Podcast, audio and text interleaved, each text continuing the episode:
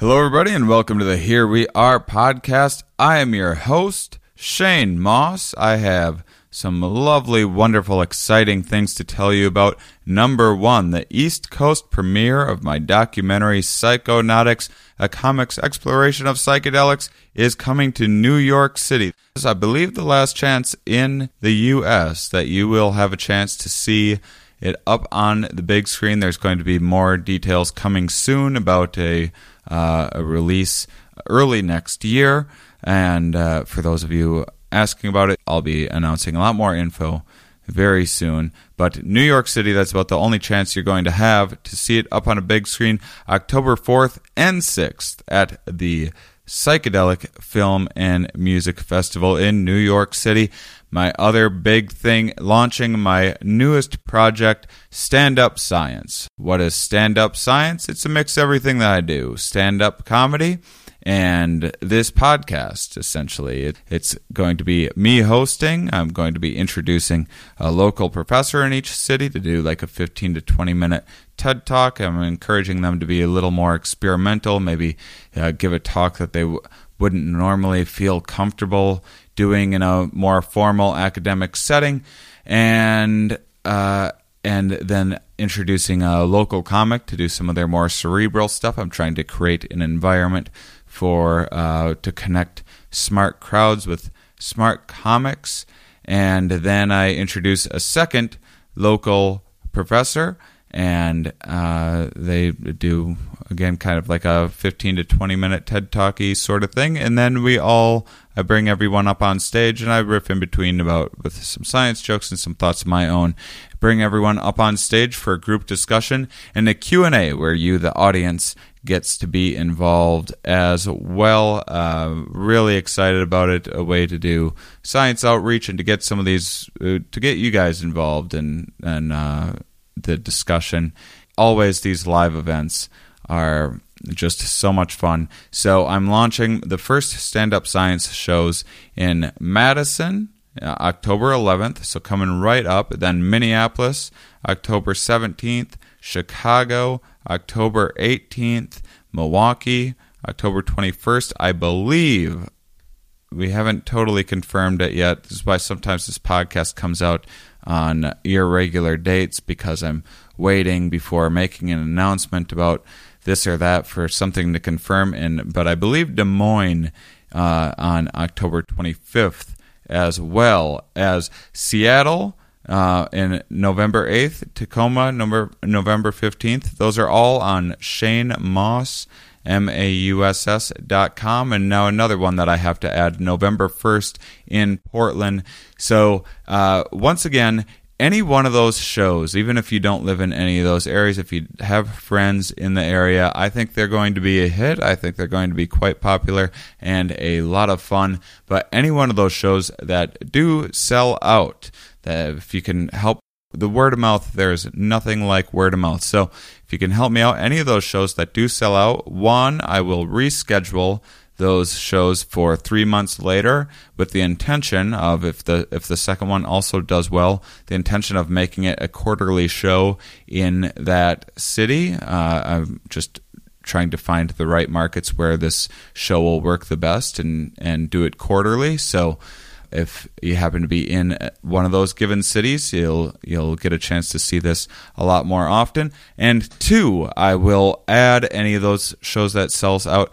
I will I will find another city and add another stand up science show, and uh, we'll give it a shot there as well. I have kind of a I have some bigger plans for this. I'm I'm doing kind of a slow, pragmatic launch and seeing you know how it does in terms of I know the show the I know it'll be fantastic and everyone that shows up is going to have a have a great time. I've already kind of done enough similar things. I've been working toward this for a long time.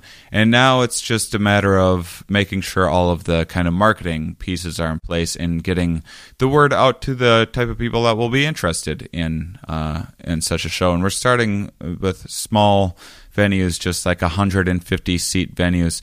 So I I have high hopes that we'll be able to sell that those out, pack out those shows, and we'll be off and running from there. Hopefully, get kind of some good reviews and some buzz about it going, and and launch some of the next steps, which uh, hopefully I'll be talking to you more about in the future if all goes as planned. But for now, that's uh, that's all we need to know. Is uh, go to Shane Moss, Mauss Com and you can keep up to date with all of my recent club dates and uh, there's links to my patreon and everything else. So you can go there check that out. It really mean a lot to me. I'm so excited about all these up and coming things. I also have uh, the last couple good trip performances that i'm doing for the year in chicago lansing michigan and kalamazoo as well. So if you happen to live in those areas Uh, it may be one of the last times that I'm doing a good trip live for some time. I'm putting everything on the back burner and focusing on stand up science. So, thanks for letting me plug away. I hope that you guys are excited about it. I am absolutely ecstatic about these new projects. I think it's it's going to help. It's just a natural extension of this podcast, and I think it's going to help take this podcast to the next level as well. So I'm very, very excited, and I hope you guys enjoy today's episode. Are we? Yes. Where are we? Here. Why are we here? Not entirely clear. We are misfits thrust into existence by random chance with no hints at all as to how we're supposed to make sense of it all. It's immensely bizarre. Here we are. Hello, everybody, and welcome to the Here We Are podcast. Today I am in Miami. I just drove from Key West to Miami. Been having a great time in Florida, interviewing all sorts of interesting people, like my guest today, who is associate professor at the business school at the University of Miami. Claudia Townsend is joining me today. Townsend. Townsend, yeah. Okay, great. Um, and Claudia, uh, one, thank you so much for. Oh, I'm so excited me. to be doing this. Yeah, I, I think there's going to be kind of, well, I don't know if there's going to be two different, completely different topics that we're kind of going to be talking a bit about related to marketing. But I guess to start, just so I know how to segue into each of them, have, what is, what's your background? What's your history? How did you, how'd you end up here? It's a good question, actually, because I think people don't even really think about professors being in business. It's kind of a weird combination. But yeah, in a business school, there are professors. So my undergraduate degrees, I, I majored in economics and psychology, which I loved them both and didn't really see them as ever overlapping. Um, after school, I went and I worked in economic consulting and I liked that, but I kind of, it was a little dry. So then I tried market research, um, which was kind of had the numbers I liked from economics and then had kind of more insights into people because we were looking at consumer behavior. Um, and I loved it. Um, and I said, this is really cool. I want to go get a degree and learn more and open my own market research firm. And this is the big dark secret. So when you go into academia, you have to say that everyone's going in to be a professor. And if you tell them you're going to be anything but a professor, you won't even get into the program. So I wrote all my essays saying, yes, I want to be a professor. I want to be a marketing professor. Um, in the back of my mind saying, no, that's not what I want to do. And I even had this idea that I was going to, so the way a PhD works is you do two years of coursework and then you do three years of just research. And my thought was, okay, I'm going to do these two years of coursework. I'm going to learn everything I need to learn. And by the way, a PhD, you don't have to pay tuition. And so then I was going to drop out and have this weird, it's called like a master's in philosophy of business rather than an MBA if you do go the PhD route. So I was thinking, okay, I'm going to have this degree.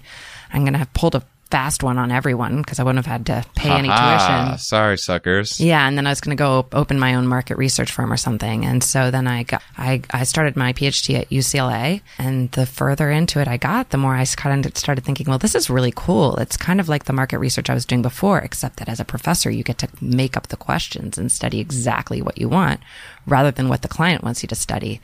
So after a year or two, I said, well, maybe I'll just, you know, finish up the program just to see what it's, what it's all about. And then towards the end of the program, I said, well, maybe I'll just try an academic job just to see what it's all about. And then I landed a job here at Miami Business School. And I said, this is pretty great. Um, and now eight years later, I have tenure and I feel so lucky to have this job. It's really fun.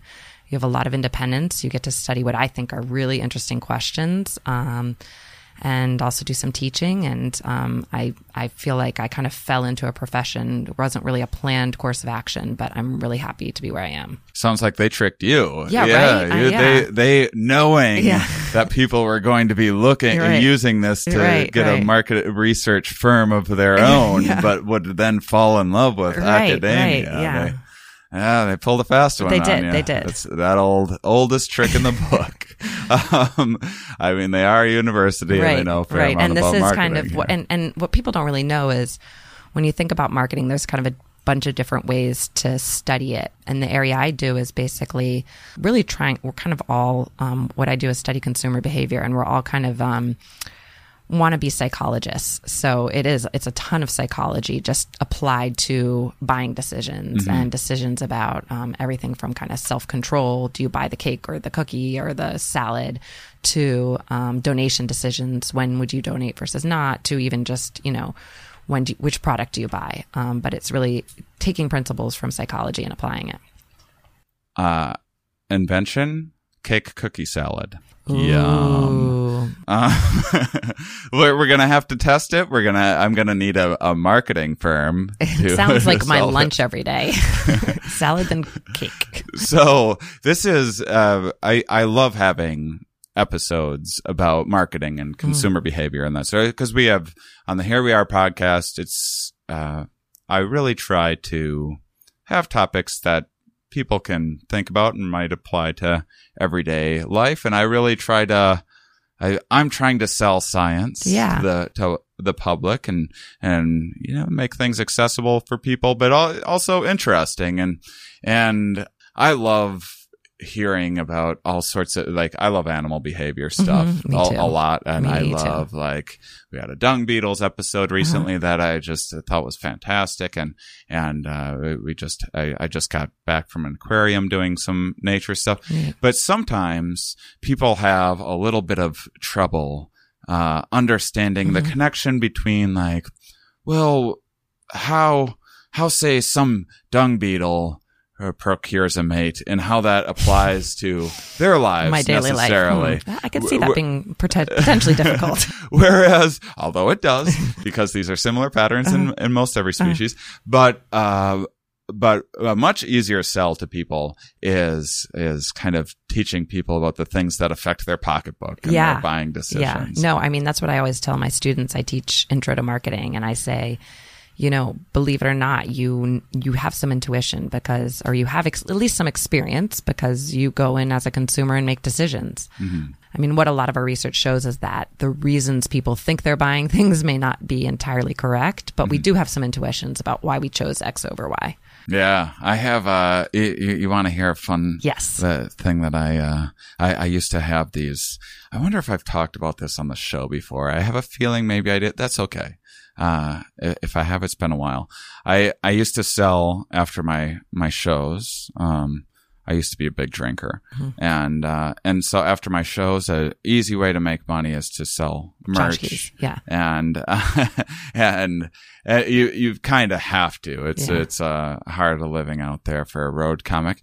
And I had these these little plastic beer mustaches that would clip onto the the Oh, tops nice. of beer Uh-huh. bottles, and you'd go to take a drink. You'd have a mustache called it Shane mustaches, Mhm. right? They came in eight different colors. Mhm. Okay, people always they wanted the black and the pink ones always. And but after that, I could always prime people into getting you know the local sports team. Oh, nice. Or you Uh-huh. know like Halloween's coming up, you can get an orange, Orange one, one, or you know St. Patrick's Day for a green one or whatever. And then once in a while there'd be a color that I was just sitting on forever, Mm-hmm. and like a purple or something like that. And I just wasn't moving any purple ones, Mm-hmm. and so I would I'd have them in like a little marketing or A little market- a, a little display, uh, and and they'd be like equal piles of little Shane mustaches. Oh, scarcity. Uh, yeah, and, then so I'd just take some out, and I'd good. have the purple ones in the middle. And I'd take some out, Uh-huh. and oh, people just needed there that purple go. mustache Yeah, so so bad. Yeah, And I mean, it was you know people wanted to people want to support the comedian, Mm-hmm. and a lot of times they're like they don't really care what color stupid Mm-hmm. Beer mm-hmm. mustache that they're gonna mm-hmm. lose by the following morning mm-hmm. anyway, and and it, it almost just like eases their transaction to prime them a little bit in a certain way. But what's fun is I would always ask them afterwards why they picked a purple Right. one. And they always had some story of their Right. granddaughter's favorite color Right. or whatever. not And- because you put it in the middle and took, took them away. So yeah, Yeah. that's actually, I mean, there's a ton of different ways to prime scarcity. uh-huh. Uh, the fast fashion, or the sorry, the flash flash sale sites. I don't know if you know about these. The the biggest one is Gilt.com, but there's these sale these sites that um they they send out a daily email, um, and you can click on the email, and then there's things that are on sale. And and they and whenever you go to the website, you know there might be a little timer in the corner, or if you put something in your cart, they'll say you can only keep this in your cart for say five minutes, and then we're going to release it back out. You have to make this decision Yeah, very yeah, quickly. exactly. Like this So- is like nuclear war right, or something. Right. So, so just anything to kind of prime scarcity. Right. Oh, oh, I guess other people want it if, they, they're not letting me keep it forever. Clearly, this is a highly desirable It's a item. once in a lifetime opportunity Yeah. to buy this thing that I'm never going to use. Right, exactly. so, Yeah, it's oh, and uh, I I mean the idea in my mind of signing up for an email list Right. to be sold consumer goods Right. is just Right. like oh Yeah, ouch why would you do that to yourself but some people i'm sure Yeah. my girlfriend has a uh, has a bunch she's Yeah. subscribed to Yeah. and and people yeah. people go for it and there there are great deals out there to be had and be ta- i mean some of these things are like getting uh you know actually getting Sure, good sure, products yeah, and yeah, good yeah, deals to yeah. to people and Right. and it's it's not always a zero sum game Yeah. and both parties benefit but but there's definitely Yeah. i i think that uh I, I'm betting on the marketers Right. over Right. over the consumer pretty much every time, and Mhm. who's who's gaining the most in a given transaction. Right. But then you can also think about, well, do they feel better about that purchase, right? Um, maybe they actually, at the end of the day, get more pleasure because it's not just that I got this, whatever it is, sweater, but I got this sweater that apparently a lot of people wanted. So maybe at the end of the day, the consumer's benefiting. I mean, just to, you know, play devil's advocate and be on the side of the marketer, but maybe you actually like it more and feel better about it because you got this sense that you got this highly coveted good. Yeah, I mean, certainly, I'm sure there's a lot of people Yeah. that still have a a purple mustache that reminds them of that fun night they had at the show. And meanwhile, I'm sitting here riddled with guilt that I sold these stupid So that's your to- follow up study to see the number of people who've kept their purple mustaches versus the pink and the black. And Right, right, right. Yeah, I'm going. I I'm going to in the future because I have a lot of different Mm-hmm. merch ideas, and I actually have merch that I like now, rather than I never necessarily liked those Mm-hmm. things, but they're kind of fun and silly. Um, but yeah, that would be that would be interesting. Yeah. To, I.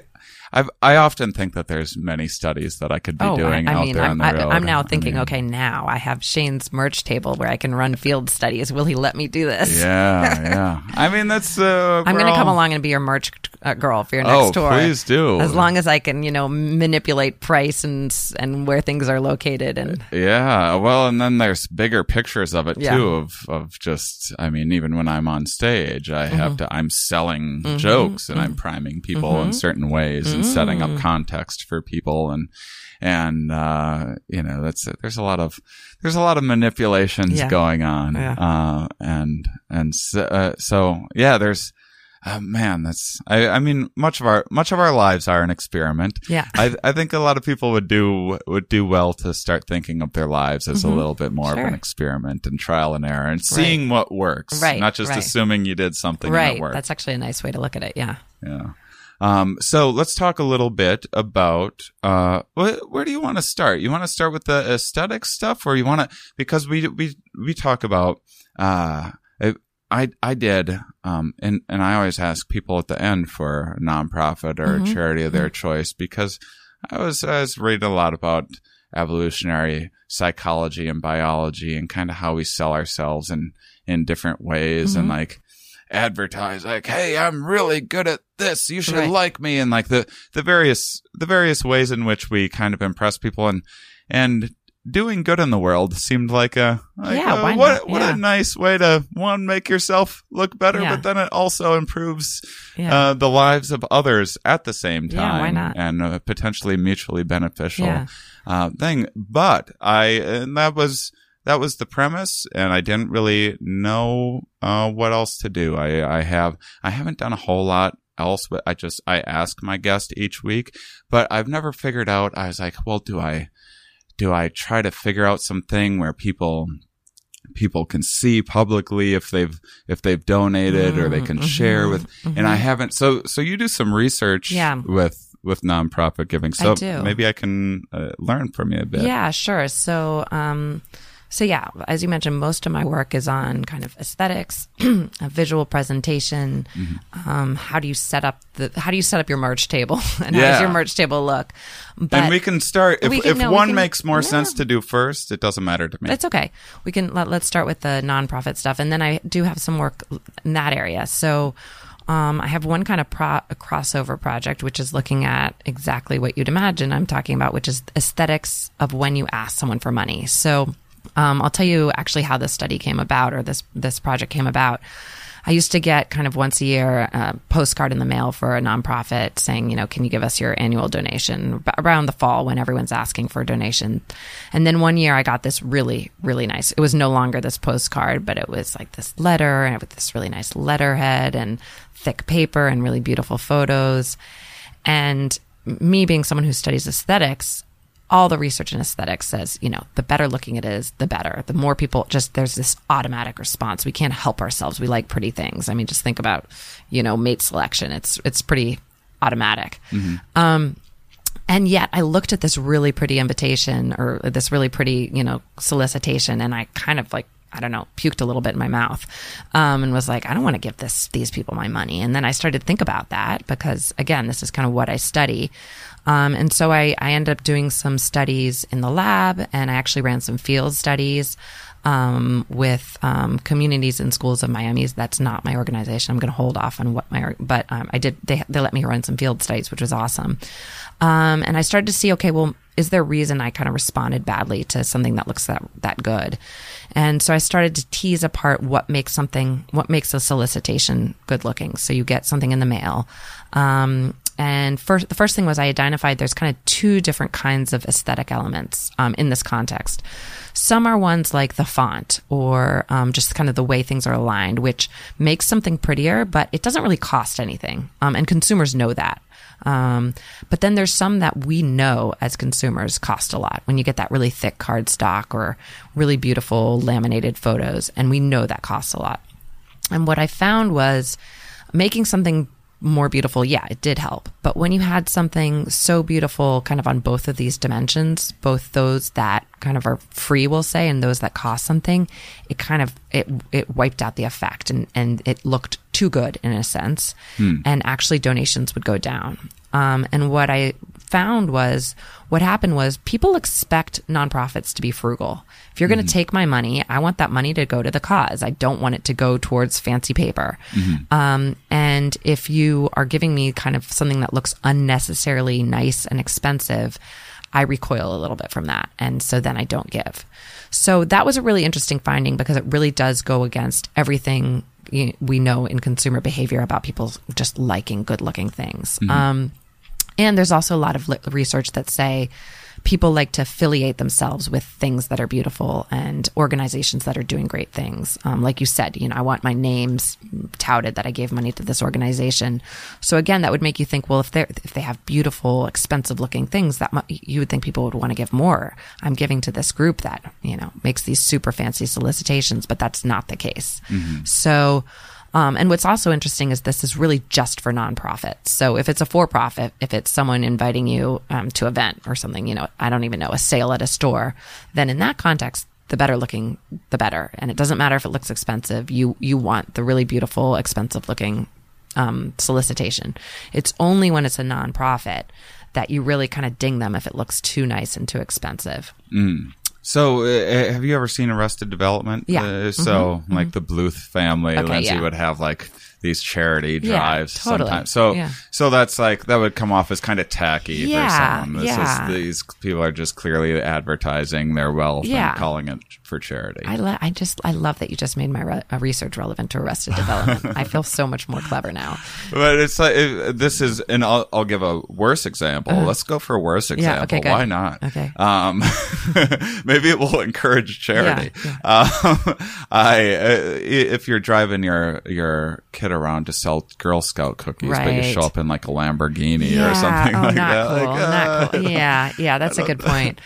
Um, yeah, that's a great one. Although I mean, I guess I mean to split hairs, you know, the, the, the it's not going towards. we're the little- creating a lot of unnecessary Yeah. variables but but I but I do like that example because I think we've all probably been in some situation like that. Mm-hmm. Um, and so some other work just to kind of keep going with the the donations work. Um, I have another work which was a bunch of field studies. Um, it was with some professors just up north at FSU. Um, that was looking. Um, I should probably give you their names: Tatiana Fajardo and Billy uh, Willie Bolander. Um, we looked at. So if someone asks you, you know, can you give money to this organization or you get this solicitation? We think about that as okay, someone just asked you a question. But what we identified, and we kind of actually went to this research on gambling or gamblers or how people look at gambles, that there actually there's actually two questions there. One is will you give, and the other is how much will you give. Um, and the literature had always really looked at that as one question. Um, you know, the solicitation comes, and then we see how much you gave. But what we did is we kind of teased apart those two questions and we noticed that different factors influence one versus the other. So it's interesting because campaigns actually have different goals. So if you're going after a population that doesn't typically, you know, people that have never heard from you, you really just want to have them give because then you have an excuse to contact them again. You can go and say how many people you have giving, which is often a sign of kind of satisfaction. Um, there, there's a lot of reasons why an organization is very happy, even if you just give one dollar. Um, it, it starts the relationship. Then there's other people you've been giving years, year after year after year. Um, and I know you can give more. And my goal with you is not just to get you to give, but I want you to give a lot. And so what our research showed is, um, basically the decision, should I give or not? That decision ultimately has, is kind of a more selfish decision, I would say. Um, it's really about how do I align with this organi- organization? Does it feel close to me? So for example, is the organization for me, are you soliciting me from an organization that's going to help people in Miami or people in, in Africa, say? Um, and Miami just feels closer to me, so I'm going to be more likely to give. Um, or does it make me feel good about myself? So if you email someone and say, you're such a great person, we, we've identified you as someone who's really generous. That's why you're getting this email. That makes me feel good about myself. So that kind of messaging influences whether I will give, but we find it has a much smaller effect on how much you give. Then when it comes to that second decision of, okay, I've decided to give, how much am I going to give? That decision is much more based on the organization itself and my perception of them. Do they seem, does the problem they're addressing seem big? Um, like a big weighty problem that needs a lot of help. Do they seem capable and competent of doing a good job? And so, so we really saw that there's been a lot of research on all these factors, factors about the giver, um, the organization and the cause that have all been studied, but we really differentiated that the ones about the giver really more influence this decision of do I give or not, and the, then the ones about kind of the organization and the cause have a much stronger impact on how much you're giving. Um, it's all relative. It's not like one doesn't affect the other, other but that the kind of just the strength of the effect um, varies across those two decisions. Listeners, do you remember the old days before LinkedIn, before this crazy, wild internet stuff that's changed the world, and you were looking to hire someone, and, and your neighbor would find out and they'd volunteer their kid, and then you'd end up hiring the neighbor's kid because they're your neighbor, and you didn't want to be awkward at card night that night, and so you hire their dumb kid who uh, you know they're not right for the job, but what the heck? You're going to give them a shot. Who knows? Maybe they're really going to take to it. Maybe they're going to be your new apprentice and they're going to move your business forward. And you know within three days that that was a foolish hope. And now you're stuck with this kid. You don't know how to get rid of him. It's, it's too awkward. What do you do? Move? But just because you want to get rid of this kid that's slacking off, You didn't have LinkedIn back then, a social network where 70% of the workforce is on there, where you can post, you can find people that meet LinkedIn's considering the skills, experience, the location, education, and everything you need to know to fill, find the exact job candidate that you need to fill your very specific position. Go to linkedin.com slash HWA for here we are. LinkedIn.com slash HWA to get a $50 credit toward your first job post. That's LinkedIn.com slash HWA for your $50 credit today. Terms and conditions apply. So a, a few things come to mind. I, I often have guests because I, I, I always am sometimes like, oh, I wonder if that's going to work because people will mention something very local. Yeah. And this is like a national, yeah, yeah, yeah. Uh, worldwide. Okay, great. Podcast. Yeah, yeah. I have listeners in Australia and stuff. Yeah, and, yeah. And I mean, I mean, that's fine if, if, uh, you know, we don't necessarily get every international Right. person involved. Uh-huh. You know, that might be expecting Uh-huh. a bit much. But, uh, but a lot of times when, when someone's uh, like, I, I don't know what you're going to end up plugging, or you Mm-hmm, can tell me now, but if you were to, uh, say like this, uh, uh the Miami pet rescue, Right, something right, or other, mhm. people are, I, in my mind, people would often be like, well, why wouldn't I just give to the rescue in my, um, Right. Louisiana or Yeah, wherever yeah. I'm at. Uh, but then there's also, like, I was just in, in Key West at, uh, this Mote Aquarium talking about coral. Uh huh. And even though that's in Key West where they might not be, it's talking about something like coral, which Right. is like if coral gets Mhm. devastated, it affects all of us. Yeah. And so then it is. Yeah. Yeah. So there's a few things happening Yeah. there. But then I, but, but also say you, say you were to plug Miami pet rescue, Right. such and such. Listeners in Florida might be more like, oh, she mentioned that and, Exactly. and Yeah. might be Yeah. more inclined Right. to just the average listener. I don't have data on Yeah, like what be- the, I would love to know. I, I don't know how to set that up exactly and I'm kind of lazy, but I would, I would love to, uh, figure out that Right. I've always wanted to know what the data is and like who's giving. You know what you need to, where do is you need when. to have a promo code, just like organizations do. And it Mm. says if you give to Miami Pet Rescue, um, say you know Here we are hashtag. Shane or Yeah. here we are in your description, and they'll they'll give another five dollars, right? And that's wa- a way that you can, or all you say, I'll give another five dollars. Although that might be scary. You don't know how many donations you're getting here. Right. But- I've always that's always been the big dream is Yeah, yeah. like I'd be able to uh, like help match donations Yeah, or put something like that together. yeah. I am too poor to do that right now, but in the, in the future. I'm not going to be doing that with my organization either, so I don't blame you. But yeah, I mean, I would just I would it'd be so fascinating Mm-hmm. to see those numbers. And it would make me feel good potentially to Yeah. know that people are actually contributing. Yeah, Uh, so so I I might have I might have missed some of the when, when you talked about getting people to so people are already I'm on board. I'm Right. gonna donate to the Yeah. pet rescue, Yeah, yeah. whatever, such Yeah, and yeah. such. Mhm. Uh, grow, I'm, right. I'm gonna donate to Iro Hair Mm-hmm. for the elderly or whatever the organization is.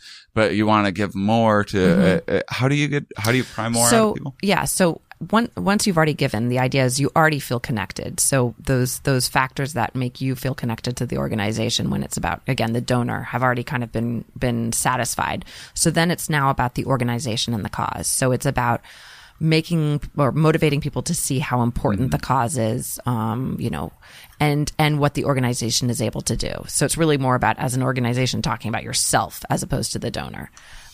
I see. And then it seems like it seems like there's a lot of like com- competition used Yeah. within the Yeah. charity stuff. Yeah. There's a, lot- a lot of like walking and running involved, but then there's, uh, I mean, it, it, uh, it seems like one thing people will use is like, let's make this the best year Yeah. ever Yeah, yeah. for this blood drive. Mm-hmm. or whatever it might be. And is, uh, that motivates people. So- is there something yeah going so on there? it, so it's funny so if you look at the research and like the work done on this um, among practitioners they're always looking at, okay, how, how do you describe your organization or how do you describe the cause so that people really give? And then if you talk to the psychologist, they're like, oh, it's not about the cause. It's all about the donor. You got to make the donor feel connected. You got to make the donor feel good about themselves. And these two groups don't really talk to each other, right? So you talk to someone who's actually practicing this and they're thinking, wait, I got like, this is about the donor. It's not about, you know, me. And you talk to the psychologist and they say, wait, the organization matters. And intuitively, it all matters, right? So I think, I mean, something like that, there's a lot going on. I think people like goals right? and you like to have something to work towards, but I think there's probably some identity in there too. You want to be part of the most successful year ever. Mm-hmm. Um, so I think that relates back to the donor. Be the person who put us over the edge or, or be part of um, this crowd mentality. We're all working together to get reach this goal, and you can be kind of in this group with us if you help us get there. I think uh, same with the kind of the walks and the runs. I think part of that is just the group mentality. You show up and you look around and wow, all these people are like me. All these people care about this organization. It reinforces that identity. This, mm. this is part of who I am. I'm a person who supports X. Um, and not to mention that then the organizations can then use that to kind of sh- pub, uh, show other people, look, we had, you know, this many people show up for a run and believe it or not, that's the kind of thing. So, for example, number of donors that can really help them get, for example, government money. Um, if you can say, you know, we have this many people donating, it identifies it as something that people care about, or we have this many people showing up to our events. Okay, this this matters. Um, Plus, it's uh, it's sexy, you know. Yeah, what a great, yeah. what a great way to meet uh, new potential mates. And yeah. I have this, I have this friend uh-huh. uh, from high school. Uh-huh. This this uh, girl I went to high school with who met her husband in DUI class, and less sexy, less the sexy. story that they have to tell everybody. Oh man, yeah. yeah. that's a brutal one. Yeah. Um, and and uh, I, I think I think definitely everyone, if if you just got to pick your story, right. Right. whatever story you wanted, yeah. people people want the like I met at the blood drive or right. walk for life story or whatever where you where you met your mate. But it also it does it shows that people I mean, there's certainly, it's probably saying some things about a person's character that's, that's showing up. If, if, if you're doing some 5k for charity, it's showing that one, you can do a 5k, yeah. two, you're, probably fairly conscientious. Yeah, you're yeah. empathetic, thoughtful yeah. of others. You're no, I mean, and and then you post it on social media, and and it's you know, look how great I am in three different ways. I'm running and I'm giving money, and and I know how Instagram works. I got this amazing skill to take a selfie. Yeah, um, yeah. Uh, cool. Um, so uh, uh, any other any other nonprofit uh stuff? Um, I'm trying to think. Um, I mean, it's funny because I, I, uh, I, have realized just for me, whenever I can do, so I run studies in the lab and then I run studies in the field and mm-hmm. nonprofits, as you might imagine, are more open to allowing a professor to come in and kind of mess with whatever they're doing than than than um, for profit. So I've used nonprofits in some of my other work, but none of my other work kind of directly looks at looks at um, nonprofit behavior. Mm. But there is a ton of research out there. It's it's pretty neat stuff. So, well, we mentioned uh, aesthetics yeah. in the course of that. I think that uh, it's a smooth enough transition yeah, sure. Let's into, go there. into some of that work. Yeah, you set that up for people. Yeah, so that's where most of my research is, and it's and it's actually pretty amazing that you know I say I study marketing and I study how consumers um, make decisions, and to a person who is not an academic, it's very obvious that the way products look has a huge impact on their choices. Um, but what I found was, and this is very surprising, is when I was a um, PhD student, there's actually not a lot of academic research on it, which is very surprising, right? Because it's kind of intuitive. So that was kind of cool because as an academic, you look at the research and it seems like everyone's done everything. So it's cool to say, hey, here's an area I can do. Um, so, um, I mean, overall, it's again, it's intuitive that we like pretty things, but what I've really tried to do is a kind of push the boundaries of that of when and where and why, and then kind of go a little bit deeper into that. Um, so one of my first publications was with Suzanne Shu, who's at UCLA Anderson, and we said, okay, we know people respond better to, to good looking things. And there's this automatic response that people aren't really aware of. And then there's these more thoughtful responses. Oh, you know, that will look good in my kitchen or whatever. And we tried to think what is what is one area where like that we would least expect to see this behavior. And so we thought, well, what about financial decisions? That it really shouldn't have an effect there. There's no normative reason, or we people don't think that um, you, aesthetics should have um, an impact in financial decision making. So, if you're building a robot, if you're building artificial intelligence to make your financial decisions, right. something that you're programming in right. there is not like how yeah. pretty is it? Exactly. So, um, what we did is we collected a ton of annual reports um, and measured them on a bunch of things that could kind of be related to aesthetics. The number of colors on the front cover, the number of colors inside, the no- their use of pictures, their use of imagery. Are their graphs black and white or color? And we really kind of collected all this data.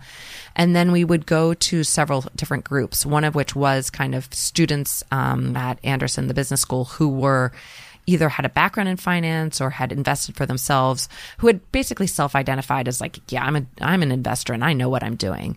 And then we would show them these different annual reports and basically um, then we controlled for the factors that should should influence the decision you know the returns things like that um, and we found that there was in fact an effect of the way the annual report looked so people were more likely to invest and they felt more confident in the investment if the annual report was better looking mm. um, so that was super cool um, um so that, that is uh, yeah. I, that's I mean, and I tell people that, and they were like, "Well, everyone thinks, well, I wouldn't do that," and I and I'll and then I go back and I show them who the yeah. sample was, and it's people who, I mean, arguably are way more um, savvy about finances and investing than most of us are, and yet they fell for it. So yeah, um, hmm. I, I wonder how. Uh, so Warren Buffett's uh, uh, like, oh, I like this.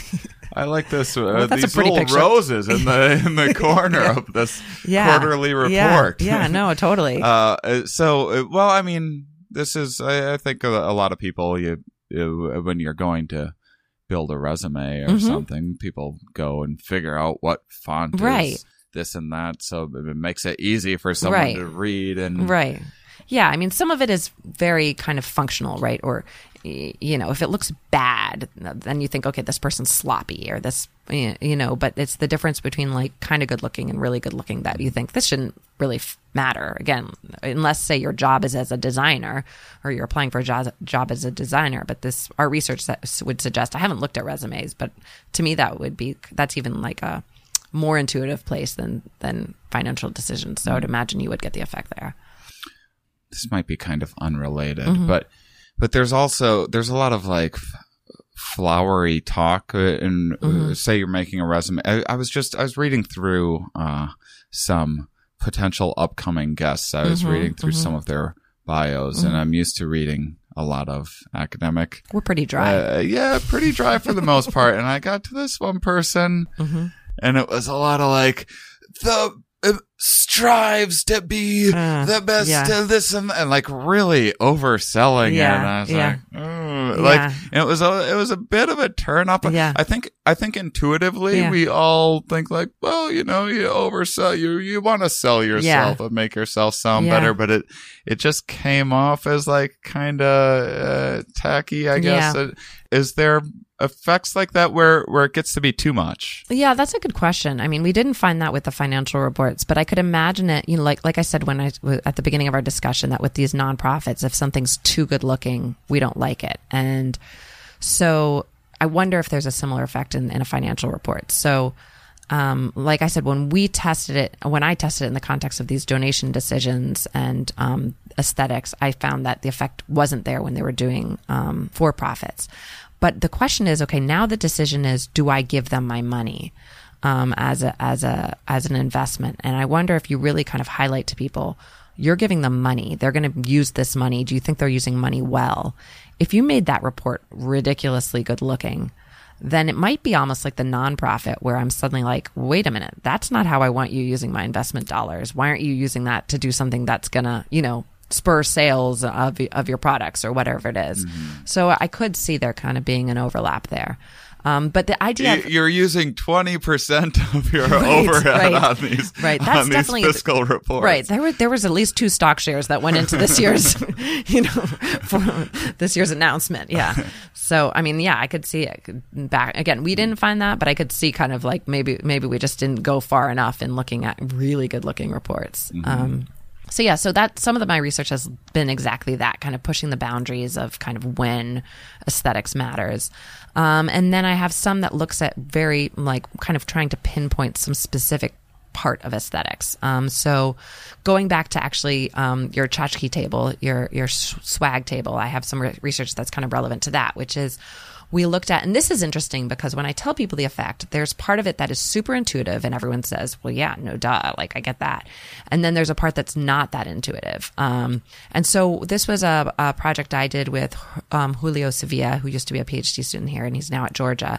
And we looked at, okay, so you have a display of products, so your tchotchke table. Um, and um, do you have a lot of things kind of, um, do you have like one table with, say, 20 things?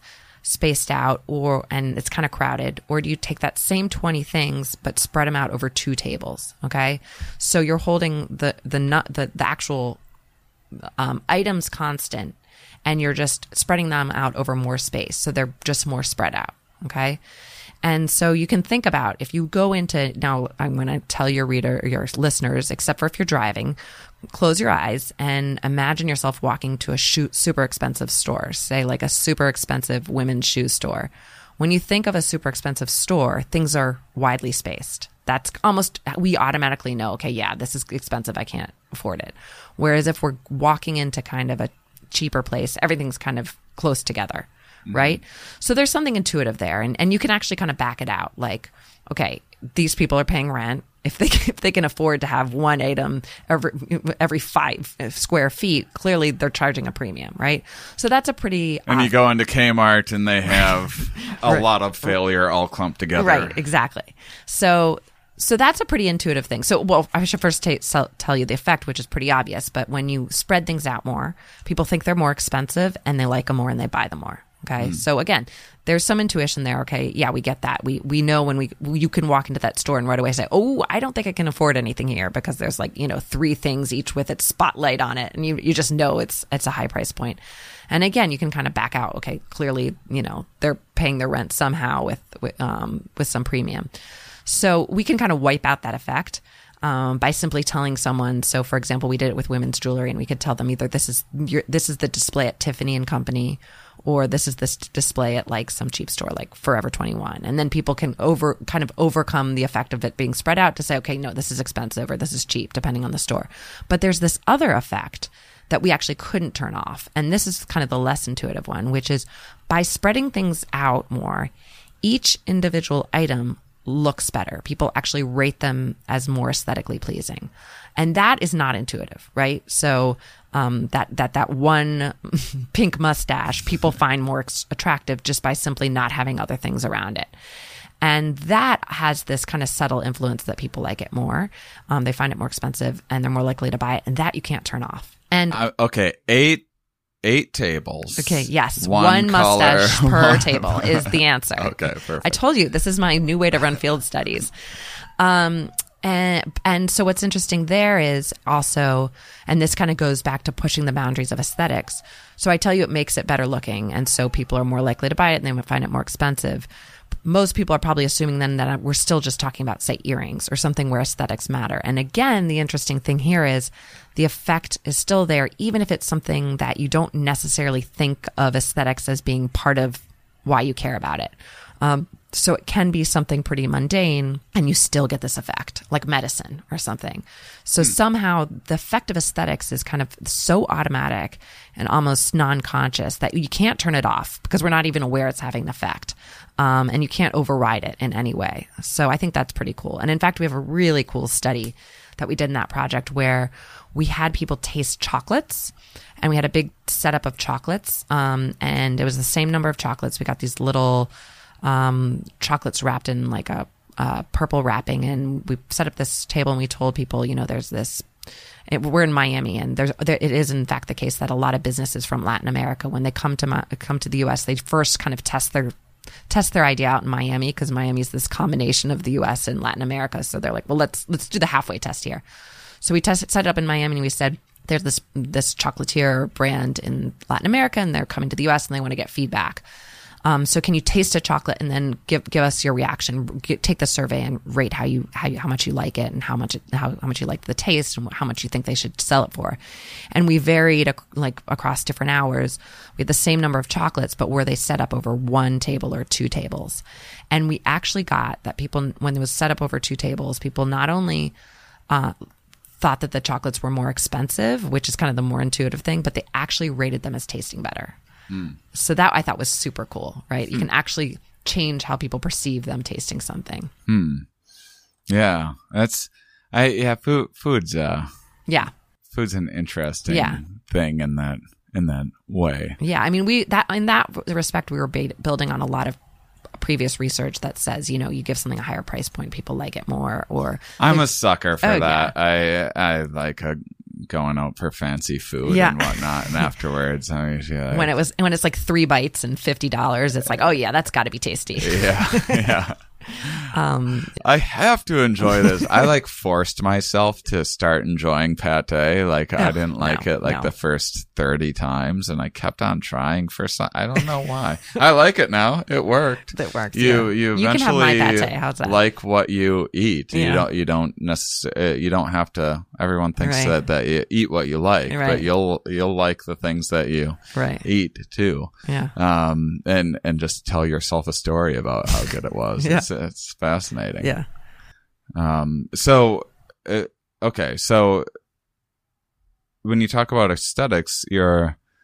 Uh, so that was work about kind of spacing. So yeah, so it was just and then- taking one element of visual processing. And to be honest, the funny thing was we went into this looking at something of visual processing and I do all this work on aesthetics. We didn't know that aesthetics was going to be what kind of what happened, that it would make things look better looking. So yeah, so I have some work that more like that, which is just looking at kind of one visual element, not necessarily aesthetics. Can I uh, Yeah. ask? So when you mentioned medicine or whatever, Yeah. I imagine you haven't tested this yet. But if you were to uh, do this with like different Advil, Right, right. Tylenol, whatever, it worked better. yeah, So I haven't studied that, but there is a ton of research, and I mean it's kind of frightening. But um, uh, one of our students here, Noah Van Bergen, he our former students, he's at Cincinnati. He does work on um, like he did a couple studies with um, I want to say it was with like Gatorade and Gatorade chewing gum, and he would present it as like a, a study aid or, or something like, and then have people. I'm, I'm probably not getting this right. But um, yeah, it, and he was looking at a different effect. But you often can get these things where people's performance actually changes. Like just, you know, it's all in your head, right? You tell, and you would he would did something. I think it was whether he was selling packets alone or like a, a six pack.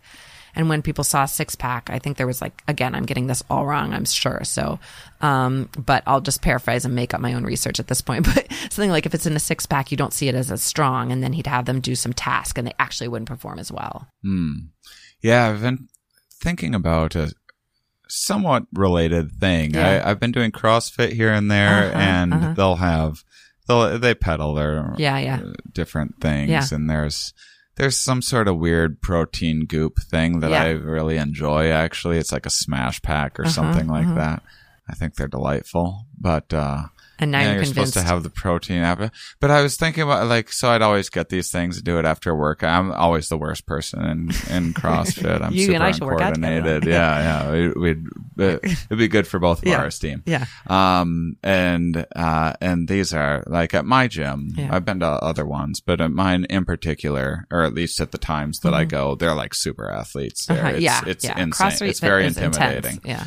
and uh and i was thinking about it i'm like i don't see like once in a while i'll see someone else like get one of these things. right. but like and these people are actually in shape and actually They know what they're do- doing. I'm just the sucker that's Yeah. like oh this is gonna make me stronger. And that's like of, of course it's too it's like the easiest thi- Right, like what really makes you stronger is lifting heavier weights not getting some Goop. goop Right. thing. I mean, yeah, I could see at least if you take the goo before you work out, you could just like in your head say like, "This is going to make me work work harder" Yeah, or something. yeah. But the goo after the workout, I, am tr- I'm having a hard time kind of trying to figure out the mechanism. Like a reward that I'm getting Yeah. afterwards. That's like, uh, uh, uh, or, or if it's just, Well, because you you know you're supposed to have the protein after the Right, so if you're building muscle, it's- it's got the then I- ingredients. Yeah, I, that's fair. I like visualize Yeah, yeah, yeah. myself in the future being some Jacked. ripped Yeah. guy, um, and uh, so I don't. Uh, I don't know. I bet I've just been thinking about that recently because I've been feeling a little foolish about about that purchasing Right. decision. Well, maybe they all were taking that, and now they're just so big and bulky. They, they're, yeah, they're they not don't using- need it. They don't it, need it would be too much. Yeah, yeah, yeah. You That- can't. I think yeah. that's clearly, clearly Yeah. what's going on. yeah, you don't want to get any stronger yeah, at a yeah. certain point. Exactly. Yeah, it's uh, and it's uh, uh, funny. Uh, do you do you find yourself falling for many of the tricks that you know Oh, yeah. darn I mean, well? yeah, I like mean- I do. Do you do you have example? Like I have. Uh, like I, if you put new on something, uh, like some mhm, new flavored like Snicker you're in bar or what, Yeah. like like there's some new like Yeah.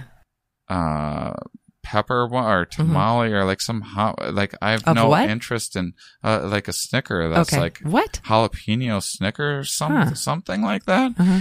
And like I don't like jalapeno in anything, And let alone a Snicker. But it's like if it's new, like in my mind, I well, he, this Yeah. is like I'm a part of human progress. Yeah, yeah. This is like newer equals right, better. right. The science just Yeah. to be Yeah. behind a Snicker bar is just getting better and better. I fall for that one. I I get. I remember like listening to uh, a Dan Ariely Oh, yeah. audio book all about uh like I remember I was listening to this part about like decision fatigue Uh huh. Uh totally. on my way to like interview him or whatever and Mm-hmm. I and I go into a convenience store like having just listened to that Yeah. and I just start immediately buying all of this candy and Yeah. said that was like exactly Right, the thing that he's yeah. he's like here's the dumb thing that we do and then I walk in there and I do the dumb Yeah, yeah, thing. it's funny. So I think I think studying this makes you more aware. I'm not sure how much correction goes on. So Right. for me, in some ways, I think I, I there's certain things. So for example, I study a lot about branding, and I'm very aware about kind of why people buy various brands, and it's all about identity presentation to yourself and to others. And you know, I buy Nike and I feel fitter, and I show other people that I'm filler. Well, that swoosh it's so aerodynamic. Yeah, and I mean, clearly wearing it is so just gonna- much yeah. faster. That when if you have like an air pocket Right. that's also exposed in the exterior, oh Clearly. man, that's really it's just so much better Yeah. for running. So, but I think so. For example, I have a thing that I don't. I don't like wearing anything that is either has a logo on it or um, that is clearly from a specific brand, and I think that's because it's. I'm so aware of this that that I think to myself like I'm, I, I become like ashamed or embarrassed about like if I have that Nike swoosh on me, I'm like, oh, I'm just trying to be athletic. I'm not really athletic, you know. So I'm so aware of that that I really forego any sort of brand imagery. Um, so I think that's kind of one way that might. Oh, But and that's pretty cool of you. it? I maybe, maybe, maybe know. that's like another thing that you. I mean, if you look at like Prada or something Right. like that, you'll never see the Prada logo. right. Actually, that brings me into another project. If you want to talk about another project, Of course. Yeah. Oh, talk about Okay. whatever. Okay, so I have a new project um, that's not published yet, so no one can quote me on any of this because it, it, you know we'll see if all the effects replicate.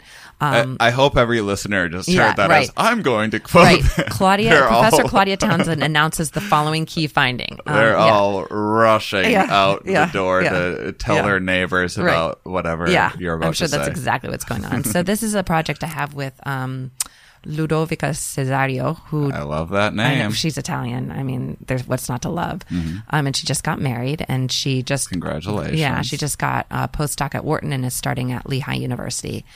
And um, so she studies luxury branding, and I study aesthetics. And so we decided to put those two together. Um, and so what you're referring to earlier, this is not our research, but just to kind of kind of give some um, academic weight to what you're saying is luxury brands in general um, vary on what we call kind of their loudness. And so a loud brand is, you know, a Chanel sweater that says Chanel across the front. A softer one might just have like the Chanel C and a quiet bra- brand, you know, it doesn't have any Chanel symbols, and only those people who, you know, routinely go into Chanel stores and routinely shop at Chanel know that brand. And so there's been some research um, out of USC. Um, there was also a paper by Morgan Ward. Various people have looked at this um, element. I'm not going to name everyone because then I'm going to forget some people. But um, the idea is kind of it depends on who who you're signaling to. Okay, so and what's interesting is two separate papers have found this effect that uh, when you're looking at expensive brands among those you know luxury brands or, or, just expensive brands generally the bigger the symbol is actually would you guess they're more or less expensive? So within I, within chanel or within louis vuitton if it has a big LV, do you think it's more or less expensive? Well, I would say, uh, being half informed, yeah. I would say less expensive yes. with the larger. Exactly. So yeah. yeah. so so that's how it is. So because it's basically. Like, I think don't you think most people would guess the other way around? Yeah, or? I think I think it's I think there's something counterintuitive about it. Yeah. So you think like if I'm buying Louis Vuitton, it's got a big symbol, like that must be the most expensive. But in fact, it's really about who's buying it and who they're buying it for. And so if you're buying Louis You're kind of selling yourself to like a more knowledgeable Well, like exactly. So if, if I've got a big Chanel written across my chest, um, everyone knows I bought Chanel and, and I'm someone who wants everyone to know. Okay. Mm. If I have just a plain black sweater that no one would know was Chanel, except for the person who routinely goes into Chanel, then I'm really just signaling to the to my small cohort or my aspirational cohort, which is people who you know know Chanel. I don't care what the person on the bus thinks. Frankly, I'm not ri- riding the bus if I'm wearing Chanel, but I don't care what the general consumer thinks or the general person thinks. I only care what like this really small group of people think, mm-hmm. um, and so those tend to be um, kind of more more expensive. Um, and you even see it in cars. So within a range of cars, like if you looked at how big the Mercedes sign is, um, it says Mercedes much more prominently on their cheaper lines. Mm. so it's kind of cool. But so what we're looking at, I totally tangential, but I think that's really interesting research. For the record, it's not mine. Um, I wish I'd done that research. But we're looking at. Well, this is if I can stop you for mm. a mm-hmm. second. I also think of like this, this kind of makes sense with people have. Uh, you know, uh, say you have company over and you're you're going to your wine cellar yeah, or whatever yeah, to yeah. Uh, figure out which yeah. you're thinking like, well, are they actually gonna? I'm, not, I'm probably not gonna bust out the hundred dollar bottle right, on the on the person that's that's happy with the Trader Joe's. Right? Yeah. Yeah. Okay. Um, yeah. So yeah. So what we're looking at, and this is kind of a new thing we identified in the marketplace, and um, um, it's kind of crazy, but there is a new trend in luxury fashion of super hideous clothing. Um, and this is not my judgment. I am willing to believe that most people will say this stuff. It's purposefully hideous. Yeah, okay. I've been picturing like Kanye having like uh the it was like it was like speaking of tacky, trying try it was like trying to look homeless or something like that, like holes yeah. and stuff yeah, yeah, like that. And yeah. So I mean, it's this is more less. It's less of like that might be you consider like street fashion, fashion taken to the extreme. But mm-hmm. we're talking. So right now there's this new this like luxury fashion is putting out these hideous, almost like platform white dad sneakers, and they're thousands of dollars. Or if you go right, yeah, yeah, they're like platform. Yeah, yeah, I mean, I wish I wish this was a TV show instead of a podcast. I could pull up some images of some oh, of the oh, stuff that's goodness. selling right now. Or if you go right now I'm um, trying to picture the kind of dad yeah. that is oh, wearing. Oh, these are women, but the, yeah, no, it's terrible. Or um, right now, like uh, if you go to the Gucci website, there are these sweaters that look like the quintessential bad Christmas sweater, but it's Gucci. Uh, right. Um, so it's there's one we're actually using in a study that is gold, red, and green striped. It's got a little glitter in it, and then it has an enormous applique bunny on it in brown. Mm. Okay. This thing is, I mean, no question. If you saw this in a Kmart, you would there's and it was three dollars you'd say that's too much mm-hmm. and this is selling on gucci for $1800 hmm. um, and, and it's selling a lot right this is a this is not a one-off thing across the board luxury brands are doing this and so we were we were thinking okay from a psychological point of view what is going on who is buying this and why um, so we started to delve into that a little. And so we ran some studies where we'd take like a good looking sweater and an ugly sweater. And we'd either label it as say like h&m or forever 21 something you know cheap or a gucci or a prada or something like that. And we saw okay well how do people look at it? And we found a couple things. So obviously if you tell them it's Gucci, they expect the price point to be higher. But within the the pretty and the uh, um, ugly sweater, they see the ugly sweater as more expensive than the pretty sweater. Um, when it's labeled Gucci, you don't get this when it's Forever 21 or H&M or some Gap, but once it's luxury, they actually see that that sweater is they perceive it as more expensive. Um, so that's step one, which we're like, okay, that doesn't make sense. Um, we've done this even without pictures, where we just describe the sweater. So it, it there's no visual cue saying this is more expensive, and yet people see you, you see it as um, more expensive. And then we actually gave people choices. We said, look, you know, thanks for doing this. You can either have kind of whatever we gave it, like um, the sweater, or its like something like one fifth of its value um, in cash.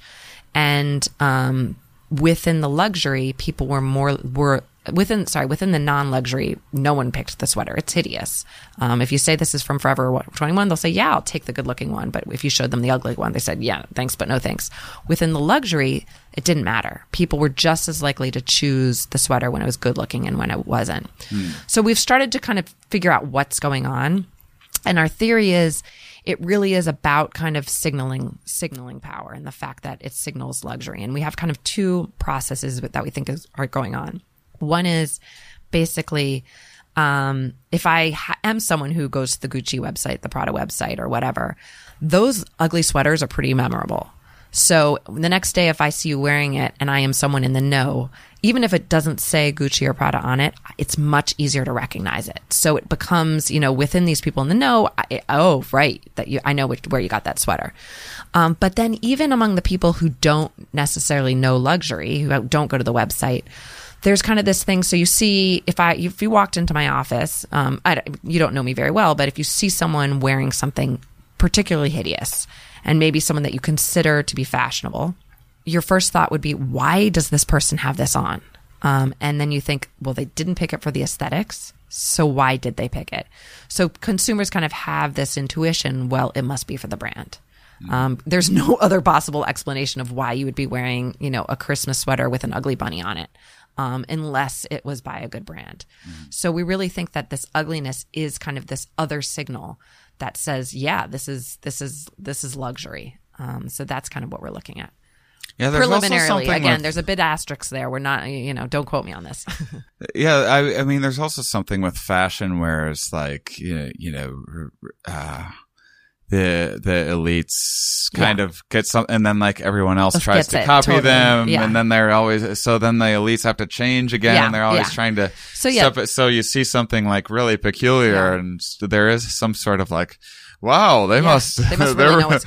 No, I think uh, there's definitely that going on. So basically, what we're saying is it's it's not any. It doesn't have to just be ugly for this effect to occur. Hmm. It's got to be distinctively ugly. Mm-hmm. Um, it's got to be like eye catching or something you noteworthy about it. Um, if it's just like oh that doesn't really fit you that well, you're not getting the effect. But it's got to be distinctively ugly, and you're absolutely right. It's like oh that must be cutting edge then if it's if it's so ugly.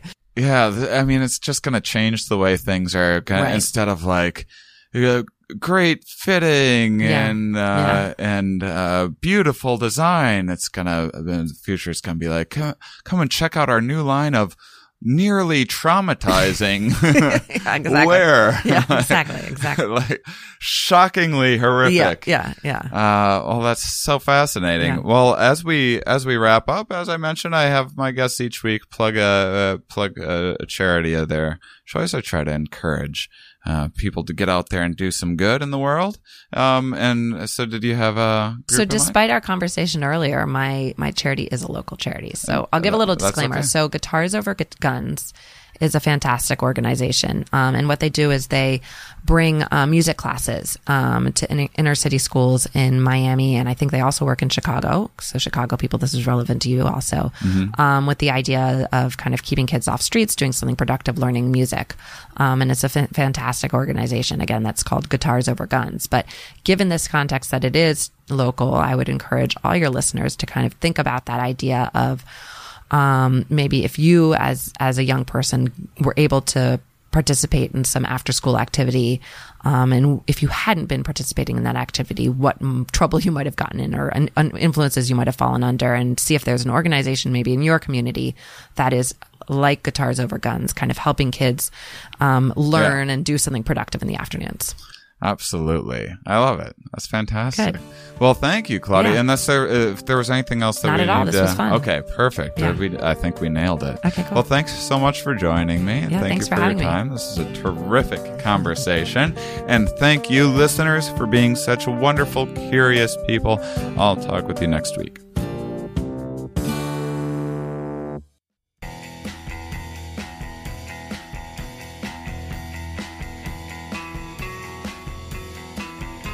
Next week on the Here We Are podcast, very special episode. I drove to Hood River, Oregon, got a tour of the Full Sail Brewery, and got to sit down with brewery quality assurance manager Kevin McCabe, who took his science background and now uses it to brew better beer for Full Sail Brewery. We have this fantastic discussion. I got a tour of the lab. I got a tour of the facility.